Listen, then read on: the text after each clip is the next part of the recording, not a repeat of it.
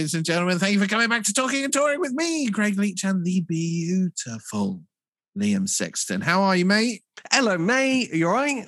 Mate, I'm fucking great, actually. What have we got in store this week? Oh, gather around while we tell you a story. It's not much of a story. I'm just going to tell you. It's uh, Tarrant Anderson, who is the owner of VFB, Vans for Bands in the UK, and also bass player from The Sleeping Souls, which you may know as Frank Turner's band. This was great. It was really good chat with uh, with Tarrant. Both of us have have had experience with Tarrant in that we both use VFB quite a lot and have seen him around on tour and that sort of thing. Um, but we never really had the opportunity to fully sit down and have a conversation with him, and it was wonderful. It was great to hear about his his career and how how VFB started, and you know the first time he bought a bus and all the usual stuff. It was fucking great. Right. It's great to know that the people at the top of the industry also started in shitty vans. Yeah, absolutely.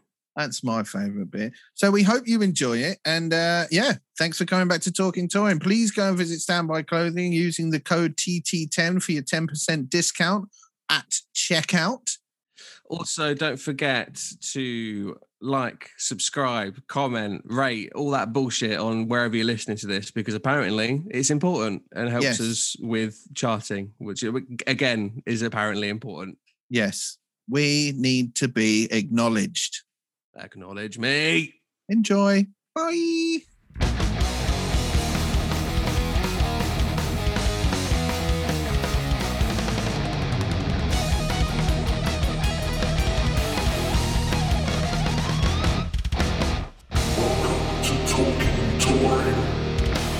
Craig's come very prepared.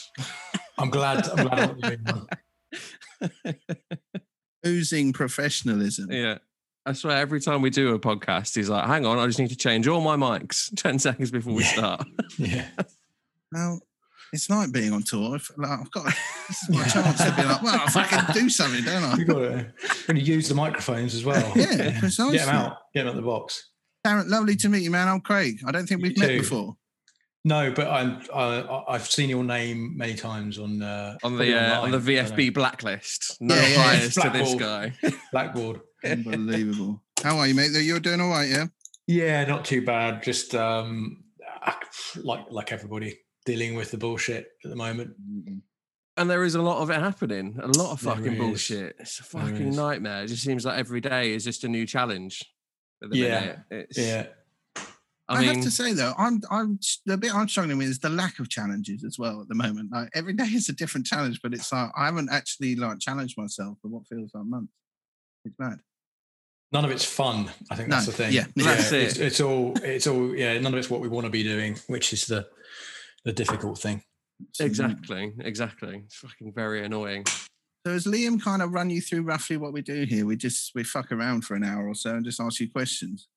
Yes, good. Yeah, he he gave me kind of a, a broad uh, broad brush um, just idea of what we do.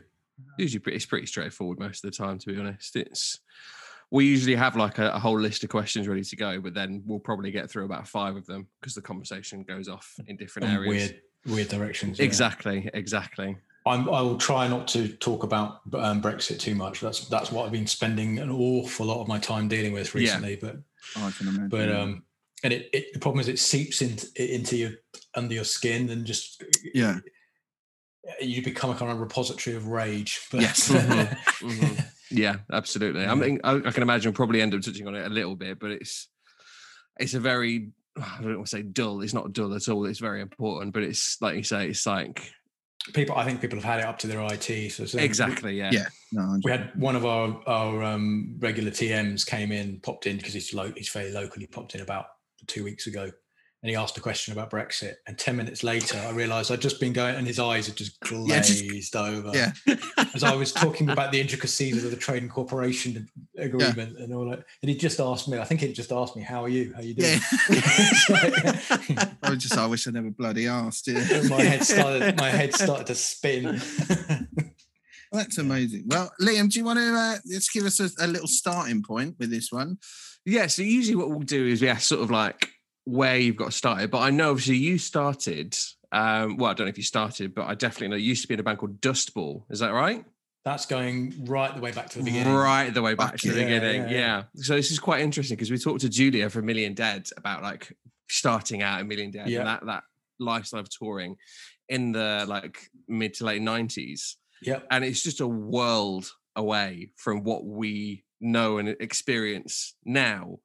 How did you find it starting out as a band and then and then heading out on tour? What was that experience like for you? Yeah, I mean, completely. I'll be honest. It feels like a completely different life now. To, to go back to that, and if I if I if I kind of throw my mind back um, 25 years to when we were first starting out, we used to tour. I mean, our idea of a tour at the time was probably six shows over Mhm. over a month period because you couldn't get when you were starting out, you couldn't get shows back to back. We didn't have an agent. We were just kind of firing out um, demo tapes on cassette On to- cassette. Yeah. yeah, on cassette um, to um, to promoters all around the UK and trying to get whatever gigs we could. And we were touring.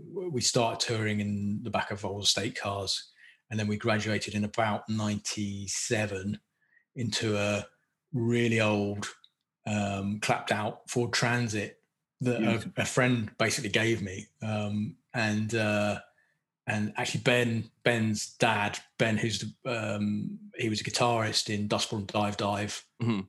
and then he's also the guitarist for Frank Turner now so we've Yeah. been playing together since I've known him since I was three years old Wow. We've been playing together all that time um, Ben's dad fixed the engine for us so that we could tour in this transit van um, and it was basically three seats up the front um, a sofa in the back on top of um, bass cabinets Just a loose sofa.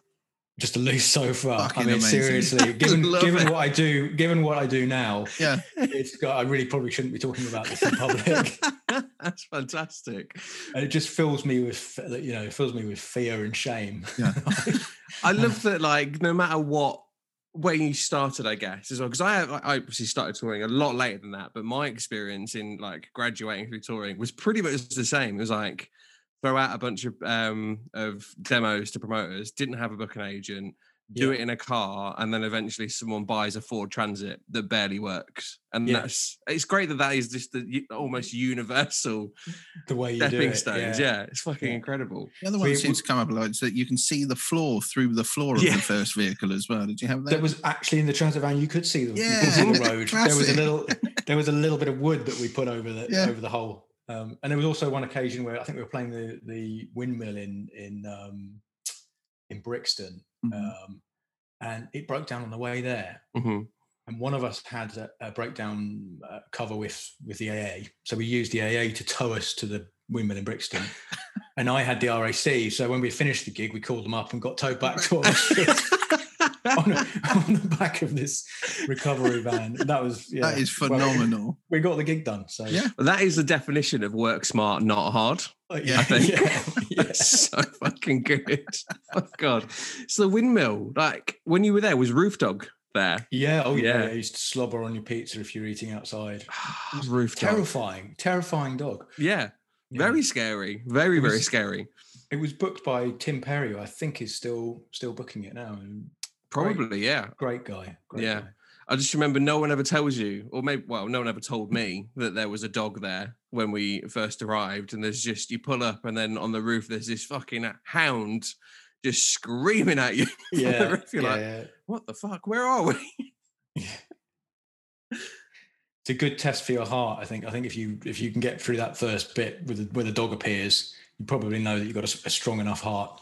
Yeah, yeah, I reckon so. I reckon so. So how long was that then? You you were with Dust Bowl for like five or six years, right? Well, uh, yeah, Dust Bowl went through a couple of different kind of um, iterations. Mm. The first, the first was probably kind of '96 through to about '98, and then our drummer left, and various other. We had various other lineup changes, but it basically morphed into a band called Dive Dive.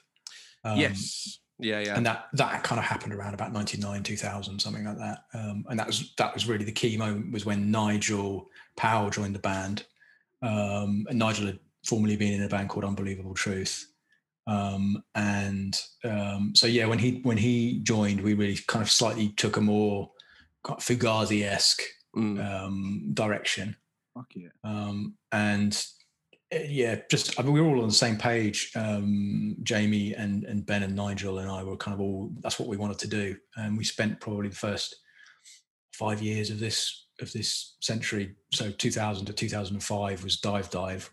We were kind of full out, full on with that.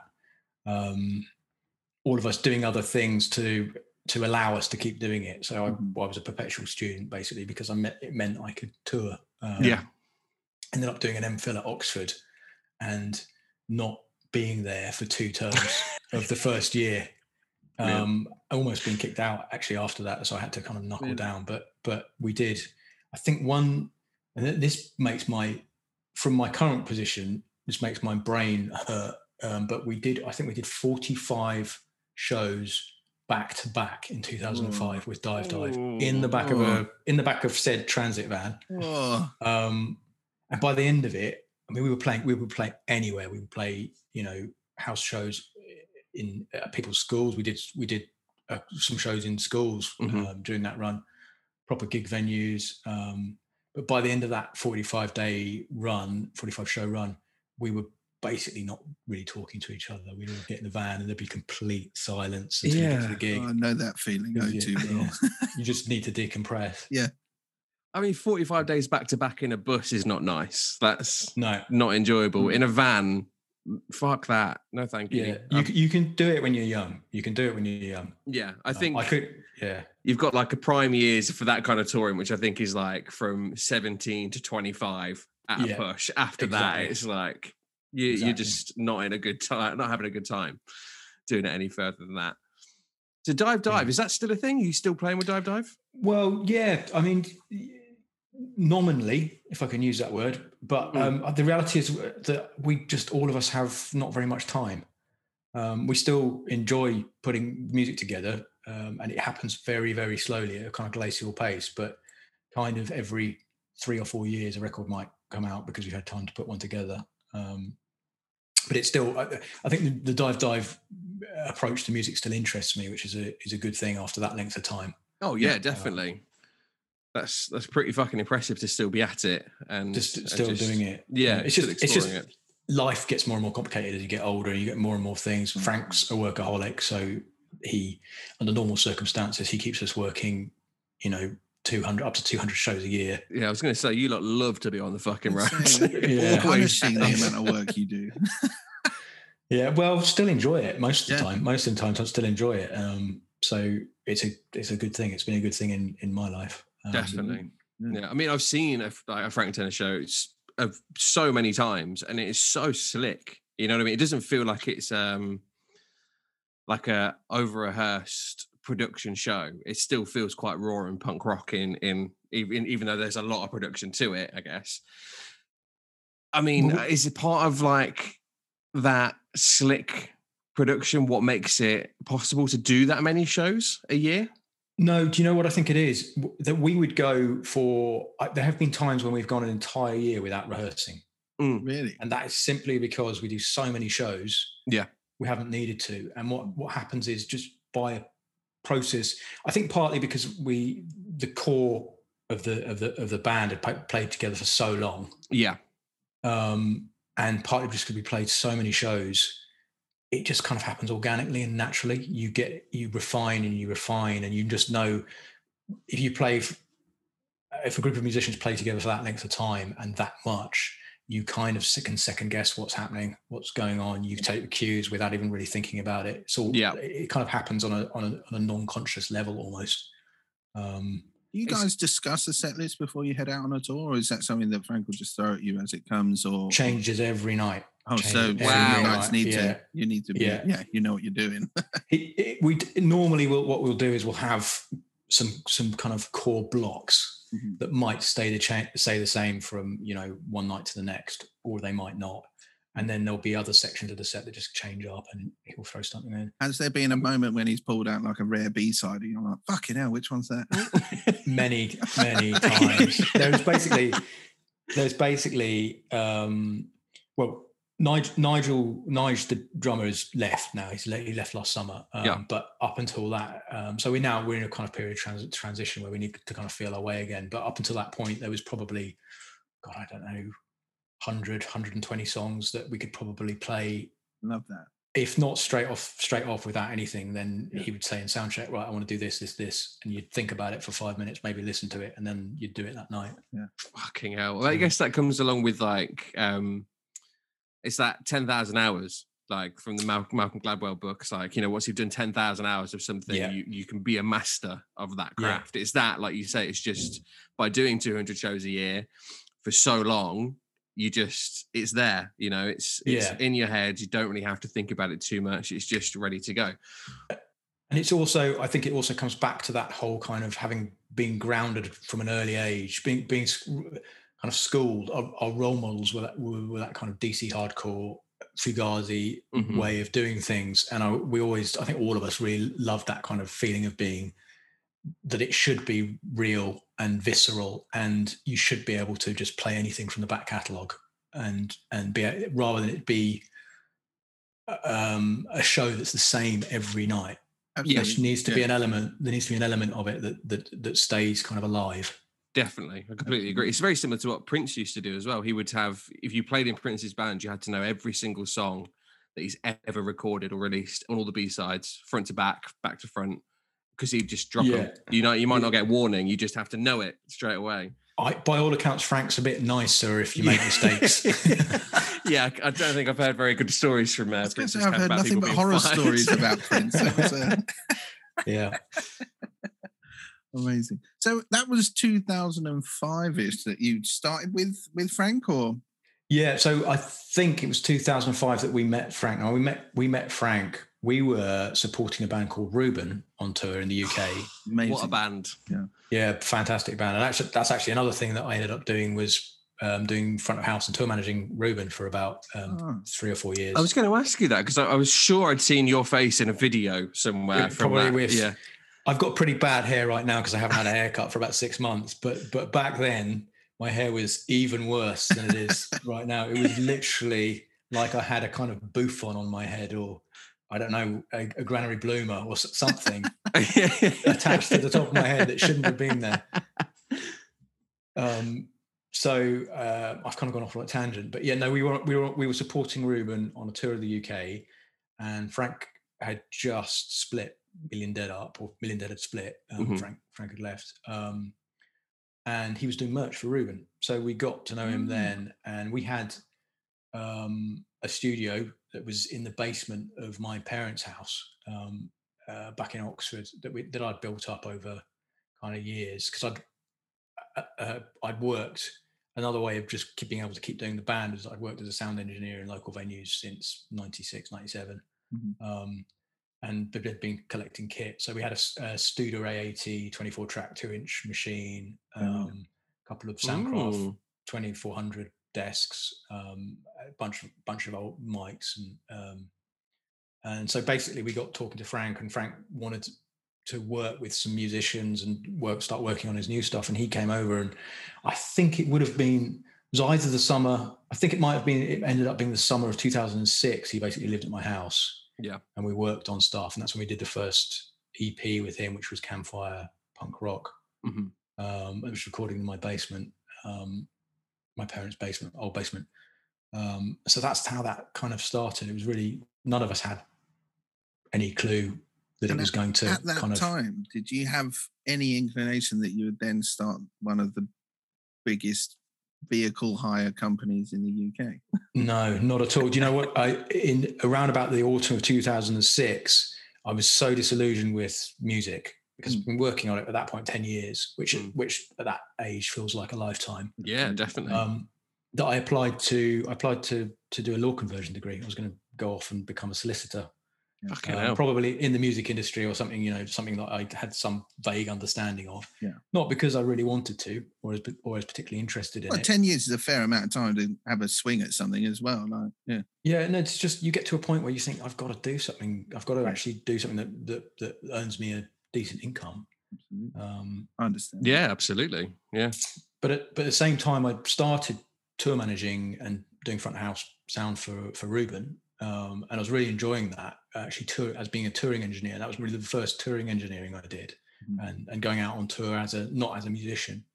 Um, and I was renting vans from London um, having to travel in, into London from uh, from Oxford, doing really long hours. You know, Mhm. maybe picking the guys up, going up to Manchester, coming back, dropping in London, and coming back to the to Oxford, getting home at five six a.m. And that didn't, you know, after a while of doing that, you kind of think, is there a way I don't have to Got to do be a better way. Yeah. So, so I went to my local bank. It was when you could actually go into a local bank and talk to people um, still, and um, said, "I need a graduate loan to help me train," and they just gave it to me. Fucking that was, in the, that was in the days before they checked anything. Before really. Computer gave- said no. exactly. Yeah. Um, gave me the loan. I saw a splitter bus, splitter van on on um, online for sale. I bought it, and then that's that was really the start. I, and I was touring with Reuben in it, um, and then um, I met a guy called Adam Morn who was tour managing Seth Lakeman at the time. Um, and Adam, I've known Adam ever since. Actually, he's a, he's a great guy. Tours tour manages a lot of um, great bands over the years. Um, still does. Um, and Adam said, "Look, I'm, I've just taken on Seth. Seth's just been um, nominated for a Mercury Award, and we're going to be on tour non-stop for the next six months. And I need a van. They were based down in Plymouth. Yeah. I need a van, and um, and and I don't want to. I can't keep coming up to London to get one. It just doesn't work. Can I just rent yours for six months? Amazing. So that's that's. I said That's yes, how, of yeah, course. that, that's the perfect way to start, isn't it? Really? Yeah, exactly. That's so But the problem good. was it left me without a van. Yeah. So I then had to go and buy a second one. and that's essentially what's happened the whole way through for the last kind of 15, 15 years. Love it. because Um, that that story you're telling of you know being the tour manager and having to pick up the van and go down to London and pick it up and it's never like you know when you pick one up from London it's never a, a sociable time to get one there's never somewhere to leave your car uh, and then you have to go and get it and then drive around do the round around London pick everyone up and it's just a fucking nightmare it like, is a nightmare. Yeah. that is a story both Craig and I know incredibly well Yeah. um and yeah like with- with having you guys in oxford and then obviously you know you, you do like satellite pickups and drop offs drop offs and stuff it's like i mean it just it blows my mind that no one else thought of doing it sooner that there was that market there I remember the first time going from the, the van hire company I used in, in London to then coming over to you guys in Oxford and everyone parking in Oxford at the van hire place being like, this is the greatest thing ever. no more sitting outside McDonald's on Hanger Lane roundabout for 15 hours waiting for people. Yeah. It's a beautiful moment. What I think what we always tried to do was was bring a musician's or, or, or a crew, a touring kind of personnel perspective to it. Yeah. Because most, um, not all by any means, but most other, certainly at the time, in the early days, um, splitter companies were run by people who understood vehicles, but not Mhm. necessarily the touring industry. Um, and it was it was really trying to bring that perspective to it, and to and to try and you know to work with people from that from that from that kind of angle. It's it's great when when that happens. I mean, you look at places like the venues in um, uh, like Holland, for example. You get some venues there that have been purpose built and created by people who have consulted with musicians, crew, in-house staff, and everything else. There's some that are, uh, you know, they're built to be like, okay, you pull your bus in here. It's going to go on this thing. It's going to lift the bus up. It's going to turn the bus around so your driver can drive out afterwards Yeah, the doors are like wide enough to get six flight cases through at the same time. Everything Yeah. rolls back onto the stage immediately. It's like why it's does like it you've entered. It's like you've entered another dimension, isn't it? Yeah. exactly. It's It's, better when yeah. crews Same- consulted.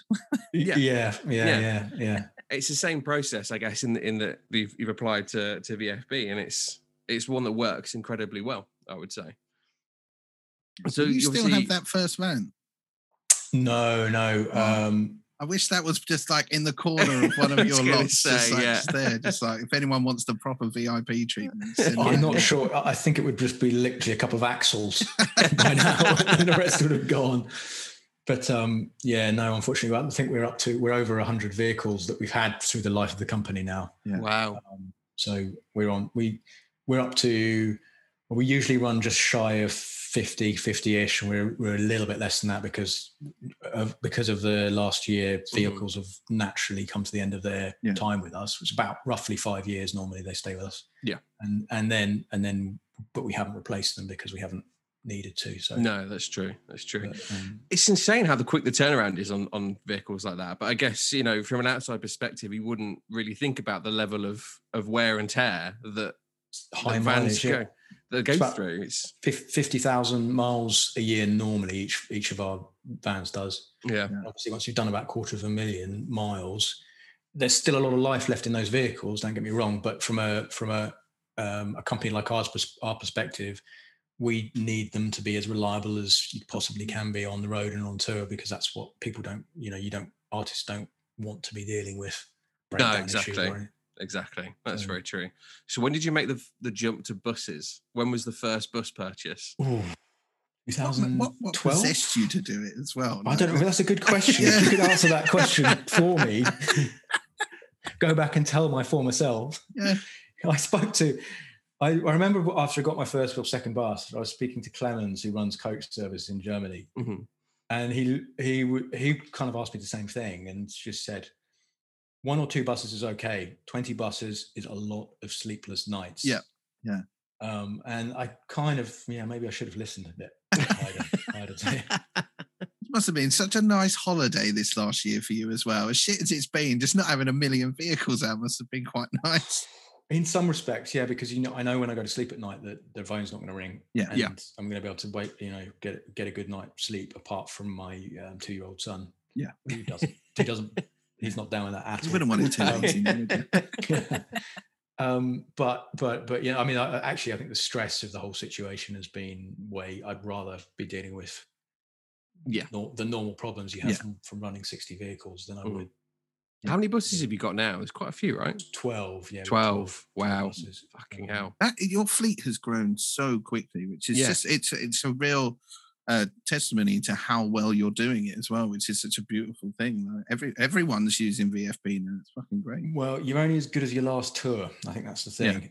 And yeah. that's it, the one thing I hope we never are is complacent because, like any company, we have issues. Yeah. Every, every company does, and we just I think that's the main thing is we just try and deal with them in in the best way you possibly can. Yeah.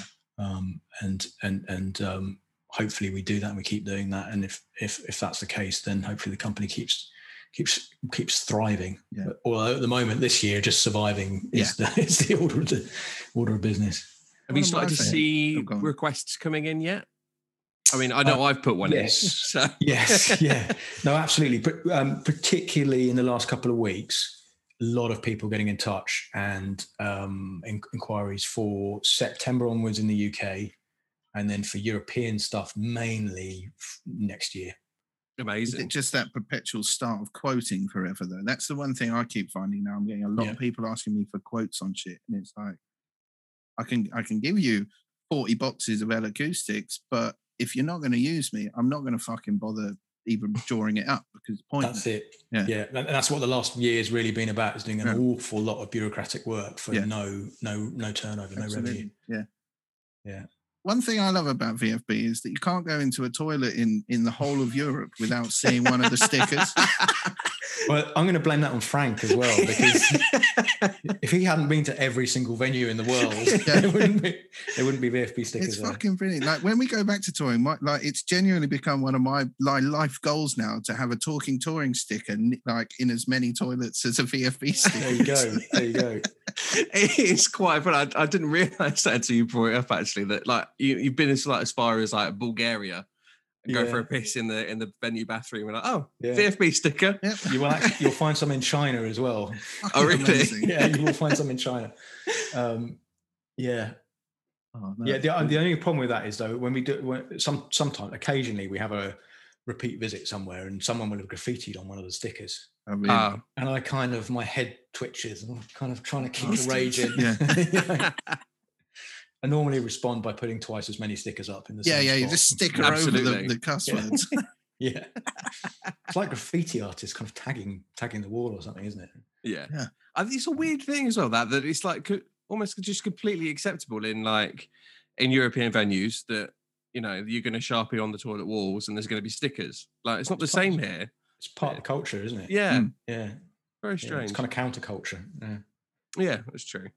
That's Right. Well, I'm gonna because we, we try and do like a half an hour segment of chatting, and then we've got our five talking touring questions. So I'm gonna ask you one question that may Is it- take forever. Is it why do, why do men have nipples? I Well, mean, we can talk about that but if you now like. it I, Why do men have nipples? I have no idea. I've been asking this question as long as I can remember. No, nobody can give me a. a, a uh, I obviously just don't know enough biologists. Is that Um, what you've been working on for the last year? Yeah. It's Pretty much, yeah. I love that. Well, what I, what I did want to ask, which is slightly different to that one, was Brexit.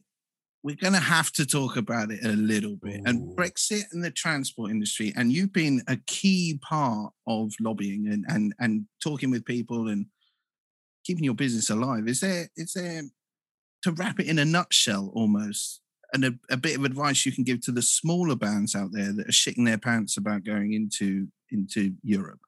I, so I'm going to I'm going to give you an optimistic an optimistic answer. um, to Love this Yeah. to this question, and that is that I think if I was asked if I had to put money down on the table, I think that although um, the trade and cooperation agreement has absolutely thrown up a lot of legal problems for the touring industry, I think in practice that it may end up being a storm in a, key, in a teacup. Mhm. And the reason for that is that I just don't think that enforcement agencies on the ground in European member states are going to be looking at a lot of this stuff. I just don't think they care. Yeah.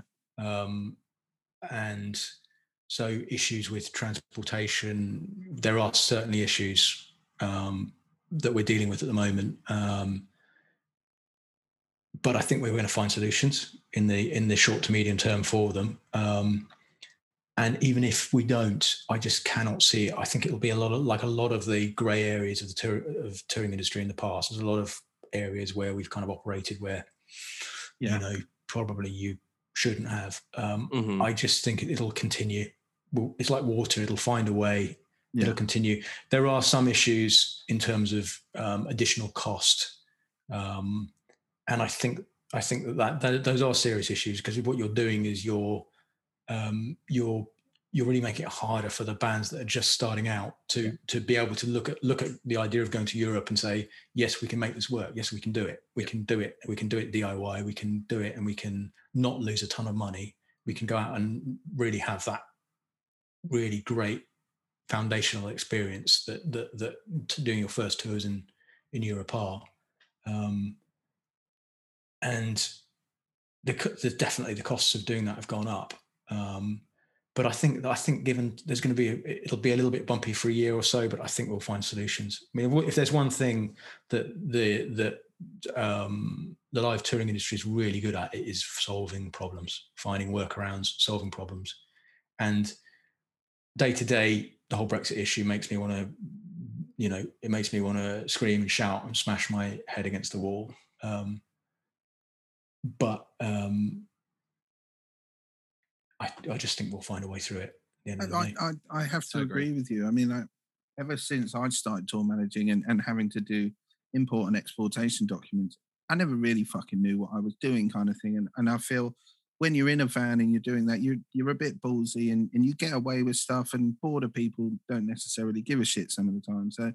I think I think you're very right. I think the next year there will be some horror stories, and we'll hear some awful stories where people are treated like shit. But I do think They- through They'll just- probably be the exceptions. I yeah, would have thought. through just yeah. going Yeah. through it and just giving it a go, I think we will get through the other side of this. yeah. Yeah, I mean, there's things you know, like like you said, we you know we've as an industry got away with doing things differently in in certain aspects, and I mean, one of them is like for um for a splitter van, I think there's some kind of techni- technicality that you're meant to log your driving time and hours and miles, particularly in Germany, Yeah. while driving there in a splitter van. Um, yeah. no one fucking does. No, Like quite. I've never ever done that when I've been Mm. driving a splitter, and it's just like you say, no one's looking for that kind of thing. It yeah. doesn't happen. So But Yeah. will they now? Is my concern. Like, if I don't someone pulls so. you over and it's like, how long you been driving? I don't it- so. It probably to some degree depends on how much our current administration make the rest of Europe hate us. Yes. Well, yeah. that's it. Yeah, yeah, yeah. But um, but but you know, again, being optimistic, these things tend to be they tend to be short lived. Mm. I completely agree, and with the fact that you know the the economy around UK music and what it brings in in terms of like UK festivals and international artists coming to the UK, the amount that it brings in for the economy and taxable um, earnings is, you know, it's fucking so it's so much money, so much more money than fish. yeah, so much more money than fish. quite. And what what I would say on that as well is having having been involved in in some of this the lobbying process through through notably through We Make Events and the guys Mhm. there have been so superb in in really pushing lobbying for our industry throughout the COVID pan- pandemic and now also on the Brexit issue. Um, but having been involved in that process is uh, has taught me to be a little bit less less cynical about the organs of government Likewise, um, just the, the civil service that there are good people there who do care and who are working and are looking for solutions. Mhm. Um, and their, ca- their hands are kind of tied by the situation that they're put in by legislation. Mhm. Um, But um, but that that makes me feel optimistic as well, knowing that you know there are people there that are trying to help and People trying to. they're not- that corner, isn't there? Yeah. yeah, Nice they're not. They're, they're not just saying we're just sacrificing you. Yeah, yeah, mm-hmm. Yeah. exactly. Which is the way it, it does feel like that sometimes. And from you know, if you're just I don't know, Johnny in a band, just waiting to get out on tour, it can definitely look like that. But like you say, I've, I've I get reg- like regular updates from UK music and things, as I'm sure Yeah. that you do as well. Yeah, yeah. And like you say, it has given me a better understanding of the facets of government that it is absolutely fuck the Tories, but Yeah. There is a, a steady stream of willing and eager civil servants trying to do the best they can through this mud that has been put there by by the higher ups. Yeah. So it is it is working. It's, it's a work in progress, but there are people trying to change this. So I, I completely agree. I think it's it's going to be a tough couple of years, but at the end of it, we'll we'll have figured it out. Yeah, I think so. And and, and ultimately, you know, administrations change, Exactly. Administrations change. Yeah. and and that's you know we, we'll see. uh, You just got to cross your fingers. What happens in four or five years' time is a is a you know opens the door to further negotiations, changes, etc. Absolutely. I mean, I fucking hope so. I Mm. really fucking hope so. Anyway, on Yeah. to something a bit more um, enjoyable. So the first of our, our talking touring questions um, is quite a difficult one, and it's top five venues. This can be Oh, wow, anywhere in the world. It can be any festival that you've been to. It can be a show that you've seen, a venue you've seen a gig at, a venue that you've played at. Just something that has like a, a stuck in your head, basically. But it will be fair. It doesn't have to be in order. It just has to be five. Yeah, just five, I've just got to say five venues. Okay. Um, well, I'm, I'll, I'll start by saying Rock City because it's Frank's Yep. favourite venue in the UK, and What a uh, it's a fantastic place. It's a spirit of independence, um, and just the way they treat you is a great venue to play. Mhm. Um, That's the first Uh, time it's come up here, actually. I think that's the first time someone said it, but I completely agree. It's fucking amazing. I did. I think I was on when I was on tour with Reuben back 2005, 2006. There, we were supporting. Who were we supporting? Big American band. Can't remember who it was. Um, anyway, we were supporting them. I got into an argument with one of the um, Hell's Angels. Oh that was that, that was there at the time, and I think it must have been the first time or second time I've been there or something like that. And I was just, you know, I was in a bad, I was tired, I hadn't slept properly, I was in a bad mood. I Got into an argument, and I didn't back down. And the tour manager, tour manager from the band we were touring with, came up to me directly afterwards and said, "Look, I know you're in a bad mood, you know, and all, all the rest of it, and you've had a dark day, but you really need to go and apologise and make friends." So I kind of sucked it up, and I went and uh, and I, I went and apologised, and I've seen the same guy there every time I've gone back, and he's been an absolute sweetheart. Oh, lovely. Oh, good. yeah. Good. So they've always treated us brilliantly. Um, so good, very good lesson never to judge people by their, your first, you know, by their appearances or your first your first impression. I think it's something that, that we've we've spoken about actually quite a few times on um, on this. Is that when we return to touring, everyone's you know taking this this moment to be like more mindful and, and appreciative of what they have. And we've talked about it like how long do you think it's going to last uh, before everyone's like, Yeah, about one show. yeah, yeah, exactly. I was like, till sound check, and then we're fucking yeah, going to be telling everyone to fuck off again. exactly. But it's such a good lesson. Is this that you know you don't know what anyone else has been through. You don't know what anyone else's day has been like. You just a simple hello and uh, how you doing is all you need to be getting onto, onto the right footing with someone that you first meet, and that's it. yes but it's hard to. Well, you've had a shit night's sleep and you've been traveling. It's hard not to be grumpy. Grum- grumpy. Which, grumpy, which room yeah. do you prefer, the big one or the small one? The big one. Yeah, I- I, I love love, the room. small one. I've got great Yeah. memories of gigs in that small room in the corner. I fucking love it. The um. So do you mean the recovery room next door? No, The Oh, there's the rescue recovery rooms. Rescue, rooms. next Rescue rooms. door. rescue I mean, I love yeah. the rescue rooms as well, but there's the small little club stage. There's as the well. basement. basement Yeah, I know it. Yeah, yeah, yeah. Yeah. The, the, uh, we did the rescue rooms once with Frank, and he had food poisoning and projectile vomited after the third song of the set. And we Fucking never. I think he went back and he did it solo as a kind of Yeah. makeup show, but we never went back. There's only one way on and off that stage as well, so I'd imagine you'll There have to walk through yeah, that. it was- Lovely. It was weird. it was weird. Um, so you, I, I- I owe you four more venues. I'm going to say Yes. um, House of Blues in Boston, um, and that's because we've we toured loads with um, Dropkick Murphys, Yep. and Boston basically embraced us um, with with Frank uh, as, as a kind of like our second home, and we've done we've done we've now done two uh, two two times we've done four night runs at the House of Blues, Fuck, amazing. um, and it's just been brilliant, and everyone there is brilliant. Um, I've so- never done it myself, but I've heard amazing things about it. Mhm. Yeah, it's a it's a great, and it also it's it's in that part of Boston where there's just so much history and culture, and it's just it's just brilliant being there, uh, right by Fenway Park. I've only ever Um, been to Boston once, and it was fucking shitting it down the whole time. So it was like load in and stay in the venue, don't go anywhere. Where, where did you play? You remember? Uh, I can't remember, but I remember it had a tiny little loading door and then like a tiny elevator up about five floors and then steps to the stage. It was fucking horrendous. The, the show was great, but the venue was like not built for a band Right, to tour. in, I okay. don't think. Fair enough. I can't remember the name of it.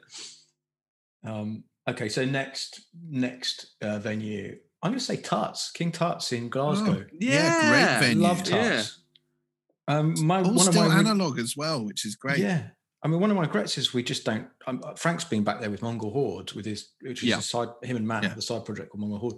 Um, but we haven't been back for years and years and years. I love that place. I think that's like, that's what a 200, 300 cat venue should be, basically. Yeah, absolutely. like- Yeah. It's uh, it's like the the template. I Um, remember the first time doing that feeling equal amount of pride in myself as doing Brixton Academy. Like I really do Yeah. hold them both in a similar kind of like light kind of thing. yeah, yeah. Yeah, fucking great shout. it's Don't one of those. That's not come up before either. No, I, mm, no, it hasn't actually. No, it Mm. hasn't. It's one of those small venues that um, has a certain way of yeah. They've got a certain way of running, and that way of running might not be the same as every other venue, but it works impeccably within their four walls, and it's fantastic. Yeah. It's a great Yeah, place. Um, so I owe you two more, I think. I'm going to Yeah. Um, the Point, which is no longer a venue, but it was a venue in Oxford, and it was where I cut my teeth as a as a sound engineer. I, I worked there for oh, I don't know five years, four or five years, doing kind of four four shows a four shows a week, five shows a week.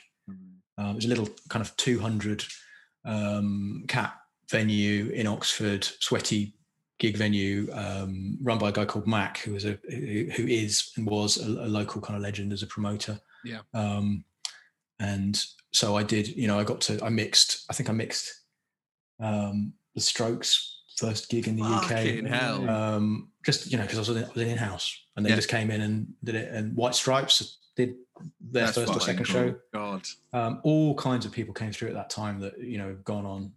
Yeah. Um, and I then went and worked at the Zodiac, which is now the O2 Academy. Mhm. Um, um, the coldest room ever during Yes. the day. It's Yeah. fucking freezing in yeah, it's place. like a fridge, fridge, isn't it? It's like a fridge. Um, so I one more. Yeah. Hmm, let me think about this. Trying to trying to think. I'm probably I've probably missed some really cool venues. What happens sometimes is after we've done this, whoever's been on then like messages us like, oh, I've got like 15 more. The one, that, the one that's come up a lot that I'm a, I, I love, and a lot of people do seem to forget, is Melkweg. I love Melkweg. Melkweg. Yeah, it's great gig. Wonderful. Great gig. Yeah, really good. Um trying to think. it's hard because they all like sometimes they just kind They'll of meld, meld into one. Yeah, great exactly. gig in the sky. Yeah, Yeah, yeah. In, in, in under the earth, really, isn't it? In a in a cave somewhere. Um, come on, think. I'm going to say the Roundhouse in London. I mean, it's an it's an obvious one, but it's just we've done um, Lost Evenings Festival there with Frank. I was going to say it's had a lot of um, lot of Frank stuff has happened in the Roundhouse, hasn't it? A lot of hi- we got a lot of history there, and and you know the people there are great, and it's a great room, and it's you know Have it's you just- have you had the privilege of mixing in there? Um, I did once years ago, and I can't remember who it was through, who it was with. Great. I love mixing in there. Like a lot of people say they hate it or they love it. I've had experiences where people uh, will come and complain to me about not hearing it in certain parts of the room where there isn't PA and it being like, well, of course you can't fucking hear it. I, I think it's one of those rooms where you need people in. You need Yeah. Oh, yeah. 100%. Yeah. body bags. Yeah. to, yeah, um, yeah. the meat bags to in the fill room. it- to fill it out. Yeah. It's one of those ones where you tell the band it'll sound great when there's people. Yeah. I love that statement. I fucking love it. It's great. When they're like, if, oh, it sounded shit. It's like, you need to sell more tickets. Like, come on. sort it. It's not my It's fault. fault. It's your fault. I mean, well, that's our five, I think. Yeah. that yeah, that's five. Yeah. So, next talking, touring super question is what is your can't live without item on tour? And my laptop. Good shout. Straight in. Yeah. No hesitation there. That is Yeah. the one thing that I would have a massive panic attack if it disappeared. Have you ever had like I mean a lot of people have awful stories of things going missing on tour, but have you ever had the laptop go missing on tour? Or do you like protect it with your life? It's kind of with me the whole time. Yeah, Mm. mine Um, too. so, like, mine, mine yeah. yeah. I haven't, but it, that is really my kind of. I would be more upset about losing my laptop than losing my passport or Yeah. my wallet or my phone or you know. Yeah. I completely yeah. agree with that statement. Yeah. The 100%. mainframe, isn't it? It's the Yeah, mainframe. it's, it's your portal to the rest of the world. Yeah. basically, Exactly. isn't? Yeah. Exactly. And how, Yeah. like, while you're on the road, are you still like quite heavily involved with day to day at at VFB as well? Yes, I am. Mm. Um, but um, I have to say a lot less these days. Um, a couple of years ago, um, uh, it- it, uh, we brought a partner in basically uh, Mhm. who's a, who came into the company. Um, he's now a fellow director, and he's absolutely pivotal to the to um, the day to day running of the company. You've, you probably know Ed. You've probably met Ed. Before. Yes. Yeah. Yeah. Of Yeah, course. yeah, it is, Yeah. um, so so yeah he, so to be honest I, I it would be unfair of me to claim that i'm i'm kind of a key man day to day now because when i'm on tour i still am involved in stuff and Yeah. dealing with issues but the main kind of day-to-day running is done by um is, is, is done by other people like ed and, and spadge and our transport manager steve Oh, Spadge. Yeah. How is Spadge? I haven't spoken to him in so long.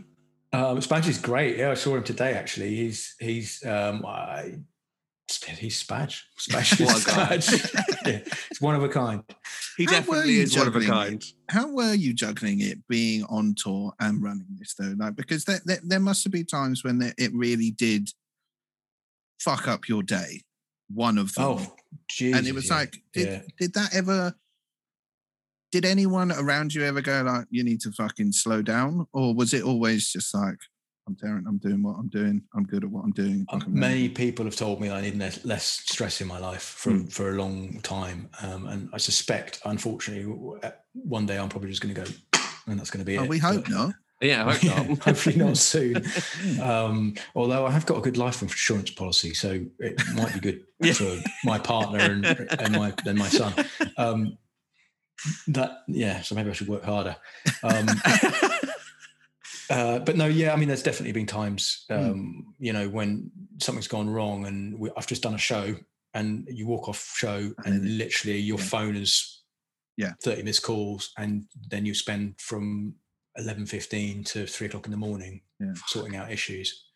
Um, Because I, I hate it when I'm on tour and I'm juggling another show or another tour or, or another hire going off somewhere, and it, it's it's fucking awful. And that is Yeah. like that is child's play in comparison to what you're running whilst you're on tour. well, but as, I- as I say, to be honest, now I don't do as much of it because we've got a great team. We've, we've really got a good team um, in place and in, in the company. So Mm. really, I'm only involved like that when something's really gone badly wrong um, and needs to be needs to be dealt with. Um, but you know, and that, that thankfully now that's few and far between. Yeah, that's true. That's good. Yeah. That's good. What's your top tip for touring? Sleep as much as possible. That'd be out. yeah. I which is, isn't um, always easy on buses. No. buses. But ironically, it took me when we first started bus touring, which was about 2009, 2008, 2009. It took me about 18 months to be able to actually sleep on a bus. Oh, 100%. Yeah. Yeah. That's uh, I said that to Idles when I started with them. They had just gone onto a bus. So it was the first time they'd been out with one when I was tour managing them. And I, s- every time I saw them, I was like, look, you're gonna hate it for like at least two weeks. It's gonna Yeah. be rough. You're gonna fucking struggle. But after, I mean, for me, I got it after like a couple of weeks. After that, you won't be able to sleep at home. And Yeah, it- like it yeah. took them a lo- lot longer than two weeks. Yeah. Um, but they were the same. As soon as it's like you get the, it clicks in your head. You're Yeah. like, you get home from a tour, you're like, You, you turn the fan on and you Yeah. you have to you have to have a constant hum in the background. yeah, yeah, yeah. Just need someone to Yeah. rock you a little Because they bit. get someone yeah. to push you out of bed occasionally. You know? yeah, exactly. I think um, Derek Zanetti said the same thing actually, didn't he? Sleep. Yeah. Yeah. Yeah. Yeah. His his tip was sleeping as well. He loves to sleep. He was our because you know Derek quite well, don't you? Tony? Yeah, yeah, Yeah. great guy. we uh we were on tour with him at the start of 2020 actually with Anti-Flag, and uh, he was supposed to be my drum tech on it. And uh, as I'm sure you can imagine, he was fucking useless as a drum tech. No comment. I do love Derek. Amazing. Well, moving on from that then. Um, He's not, he may not be a good drum tech, but he's a great guy to sit up to five o'clock in the morning and Ah. talk to. me and Oh, Derek yeah. have spent vast amounts of time together. I, I love him dearly. Um, and yeah, many of those 5 a.m. finishes. Of, we actually we were lucky enough in, in our last night liner, we got our own little separate area where it was just me and him in it. And I'm not sure whether that was because we were the snorers, but we had our own little bit and it was amazing. it definitely was. Yes, absolutely. In fact, I wanted to ask that: Do you ever get tempted, like when you're on on a bus now, and it's it's one of your buses out there, where you're like, right, we'll make this into a, a star bedroom, and I'll have that. No, because Frank would be in it. Yeah. Yeah, it's true. Not- Let's not get rid of the bottom lounge and be like, no, it's my bus. yeah. No, the, um, the biggest problem I have being on one of our buses is that I notice everything and it Yeah. drives me nuts. And I end up going, I, I end up going round. We have WhatsApp groups for every every bus. That's how Mhm. we, you know, so that issues can be reported and whatever. So each bus has its own WhatsApp group. It's got all the key people on it. And it, if I'm on a bus, that WhatsApp group is just ding, Yeah. ding, ding, ding constantly. And there's a long list of things that need to be sorted out. Do you always have the same driver out on the on the bus that you guys use, or is it a different guy each time? No, I mean uh, it, it, it- it can be any of our guys really. Um, they're all they're all they're all great. Um, I And mean, that's I the think hot we- ticket for them, getting to drive the boss around. Yeah. or are they all like, fuck, he's gonna notice that's- everything. yeah, that's probably that's probably true. I don't really know actually. I've never asked them that. I probably Yeah. should. I mean, we've often we've had Brian and Adi a lot, um, and Brian, who you know, Brian wouldn't give two monkeys. And basically, Yeah. what, you know, wh- who, whether it's whether it's me or it's anybody else. I have only good things to say about Brian. He is a fucking star. I mean, he did us a couple of years ago in the summer, and you know, it was a festival run, and we'd arrive, you know, early morning or something. I'd come down in the morning, and he would have left me a note, or we would be up and be like, "I'm really sorry. I tried to get everyone's accreditation, but they wouldn't let me have it." And I'm like, "Brian, it's not your job. Don't worry about it. It's fine. Just go Yeah. to bed. It's okay." He needs to be busy. He's Yeah. he's, he's um yeah, and he, but he is great. He's he's he's really really good. Yeah, yeah, just a Yeah. really solid guy. He's a fantastic driver, a really good person to just have out on the road because he's just like you say, he you know doesn't give a shit, but in a good way. You know, he's just he's him. Yeah, it. exactly. Yeah. Yeah, Yeah. yeah. Yeah. Brian. So our last question, which I think is just as hard as the first one actually as well, is um best memory. Best memory. Wow. It's hard to Um, pick them out. No, but you know what? I think I do have a memory um, I would say I have different memories from different kind of parts of my life, segments of my life in the touring industry. But one, the one probably that I would, my mind immediately goes to when you ask that question is walking out um, on stage at Wembley Arena with Frank in 2012. I think we headlined that. It was the first kind of big arena headline we did. Yeah. And walking out to a kind of sold out Wembley Arena in London was just that moment of like, you know, mind, mind, mind blown, basically, um, and real feeling like we've done something special. Yeah. Um, so th- yeah, that that'd be the one, the one thing um, I think. Was that in the That- middle of a tour or was that right at the end of a tour? It was a standalone um, date. Oh, that one. even I th- better. Yeah. I think lovely. yeah, I think we'd done a UK tour and then there was a kind of gap and then we did we did that. Um, but it was just, it was one of those things. It was one of those times when we would we'd been doing big clubs and we knew we could do kind of five thousand. You know, we knew we could do that, Mhm. but it was a real jump. It was a real stretch, and we just didn't know whether we where we could do it. And so we it was one of those where you know book it and they will come Yeah. Yeah. moments um and it went on sale and it sold and you know it was just like it had a life of its own and it was so it was really felt like it was a huge achievement to to do it um It's beautiful when that Yeah. happens. I love that when it's just sort of like, like you say, it's a big jump and it's a daunting task, and everyone's a bit like, "Oh, I don't know about that. I'm not sure if we're going to make it." And then it just rolls, it happens and it rolls, and it rolls. Like, and i i remember what also at the time i think there were quite a lot of people in the industry um that were saying it's an overreach you're not going to sell it it's not going to work you know and they didn't want to do it there was a, there was pushback Yeah. um about doing it and i think it was really frank and his management that said no we're gonna we're gonna do this I'll um, put two fingers up to the industry, which is beautiful to hear that it went well. I love that. yeah yeah I can't like. I remember doing um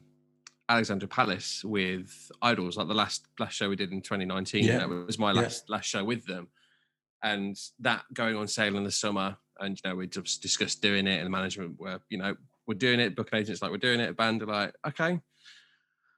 I don't know if it's going to sell out. I don't know. They were all like really nervous, and I remember being on the way to Glastonbury, and it was like on sale that day, and everyone's like, "Oh, it's never going to go." How long do you reckon? Six months before it sells out or something? And it was like in a day that it went, yeah and everyone's mad. like, "Oh my god!" It just fucking blew everyone's minds. Yeah. Um, and then w- watching them walk out on stage at that gig was just, Well, that's another one of those rooms where you walk out on stage at Ali Pali and you Mhm. see the sea of people going all the way back. place, You isn't it? definitely see yeah. ten thousand people in that room. It's fucking mad. Yeah. Yeah, yeah, Yeah, but it's, it's the same with Wembley Arena. Like you stand on that stage and you're like, I can pretty much see every single fucking head in this Yeah. room all the way to the back. Fucking hell, yeah, that must have been amazing. But it was a beautiful thing for me to watch them to go on stage at that. So for you to actually go out and play it must have been, oh yeah, like a fucking absolute highlight. Yeah, it was massively. Um, uh, yeah, trying to think if there are any other kind of memories, but I think probably the fact that I, that I went straight to that means that's it. That's the Yeah. one. Yeah, oh definitely, Yeah. yeah, yeah, absolutely. Yeah. Absolutely. Well, I've got one more question for you, actually, which is not one of our like normal questions, but would you rather tour in a bus or a van these days? What's your preference? Ooh, I'm going to say both. Okay. I love, I love. uh, We we do so. We do most mostly bus touring these days, but occasionally we'll do some dates in vans. You Yeah. do a fly in somewhere, and then you can do a couple of of shows around in an area. In in Australia, where you do obviously you fly Yeah, yeah. between Yeah. cities, and then you use vans. And it's so refreshing to get back in a van and have that different vibe and that different energy between people when you're you're sat in a van with them for Yeah. three, four, five Yeah. hours, and your conversations. You listen to I don't know, you listen to stand up comedy or whatever. It's it's a real driving as well. The actual driving part of touring is something I missed when I wasn't doing. Exactly Yeah. exactly. It's that camaraderie that you have in a van and the and the shared jokes and the Yeah. and the and I'd, I'd forgotten how much I missed that. Mhm. Um, I think then you we went- almost get yeah. more in jokes and more stories from being in a van than you do in a bus. Definitely, because everybody on a bus, everybody kind of goes off into their own cubby holes, Yeah. their own areas, and they can have their own. And it's it's kind of like I'm quite a sociable person. I like being around people, and I think everybody else should be forced to be in the same small space as me and, and enjoy and, me. to, and to talk to me for five hours.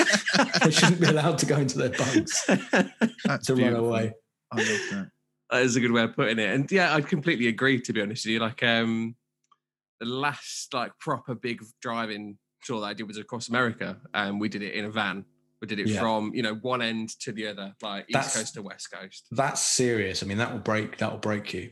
Oh yeah, definitely. But it, it was yeah. fucking beautiful. I've seen, you know, traveled through deserts, seen things that I would never have seen in my life had I been on a bus because I would have been asleep the whole fucking time. yeah, you know, exactly. It's amazing. Like some experiences of just being in the middle of a desert and there's no one there. Was that No in a. Ford Econoline um, with a trailer on the back? Oh fuck no, it wasn't those, one of those guys. It was um, a proper splitter. There's a company over there that we use called uh, Vandigo. Vandigo, yeah, yeah, do- know 'em, yeah. Um, they're Yeah. great. You know, you just pick up and drop off uh, wherever in the country, which is amazing. Um, but yeah, they originally they wanted to do a trailer on the back of that, and because I was doing the driving as well, I was like, no, thank you, Nah. I don't want to drive. No, thank you. on the other side of the road, Yeah. on the other side of the car with a fucking trailer. Um, Yeah. so we just did it in the splitter. But yeah, it was beautiful, and I, you know, had an experience that I would never have ever had if I was on a bus. It was great. Yeah, yeah, yeah. Yeah. But then being on a bus is quite nice because you just get to sleep all the time. It's great. Well, there Yeah. we go. Well, Wonderful. Darren, thank you so much for joining us on Talking Toy, my friend. That was absolutely wonderful. And it was It's been a great to hang out. Yeah, absolutely. It's lovely to talk to you guys. Yeah, man. Likewise, it's great to see you. We've still Yeah, got a shit indeed. ton more questions for you as well. So you'll have to come back again. Oh dear, what are they? They're difficult ones. Well, that would be cheating if we told you. Yeah. Can you just give me multiple choice? So I can go yes, no, yes, no, yes, no. We're going to do a full post Brexit review once this is done. yep. How long have you got? Perfect. Thanks, bro.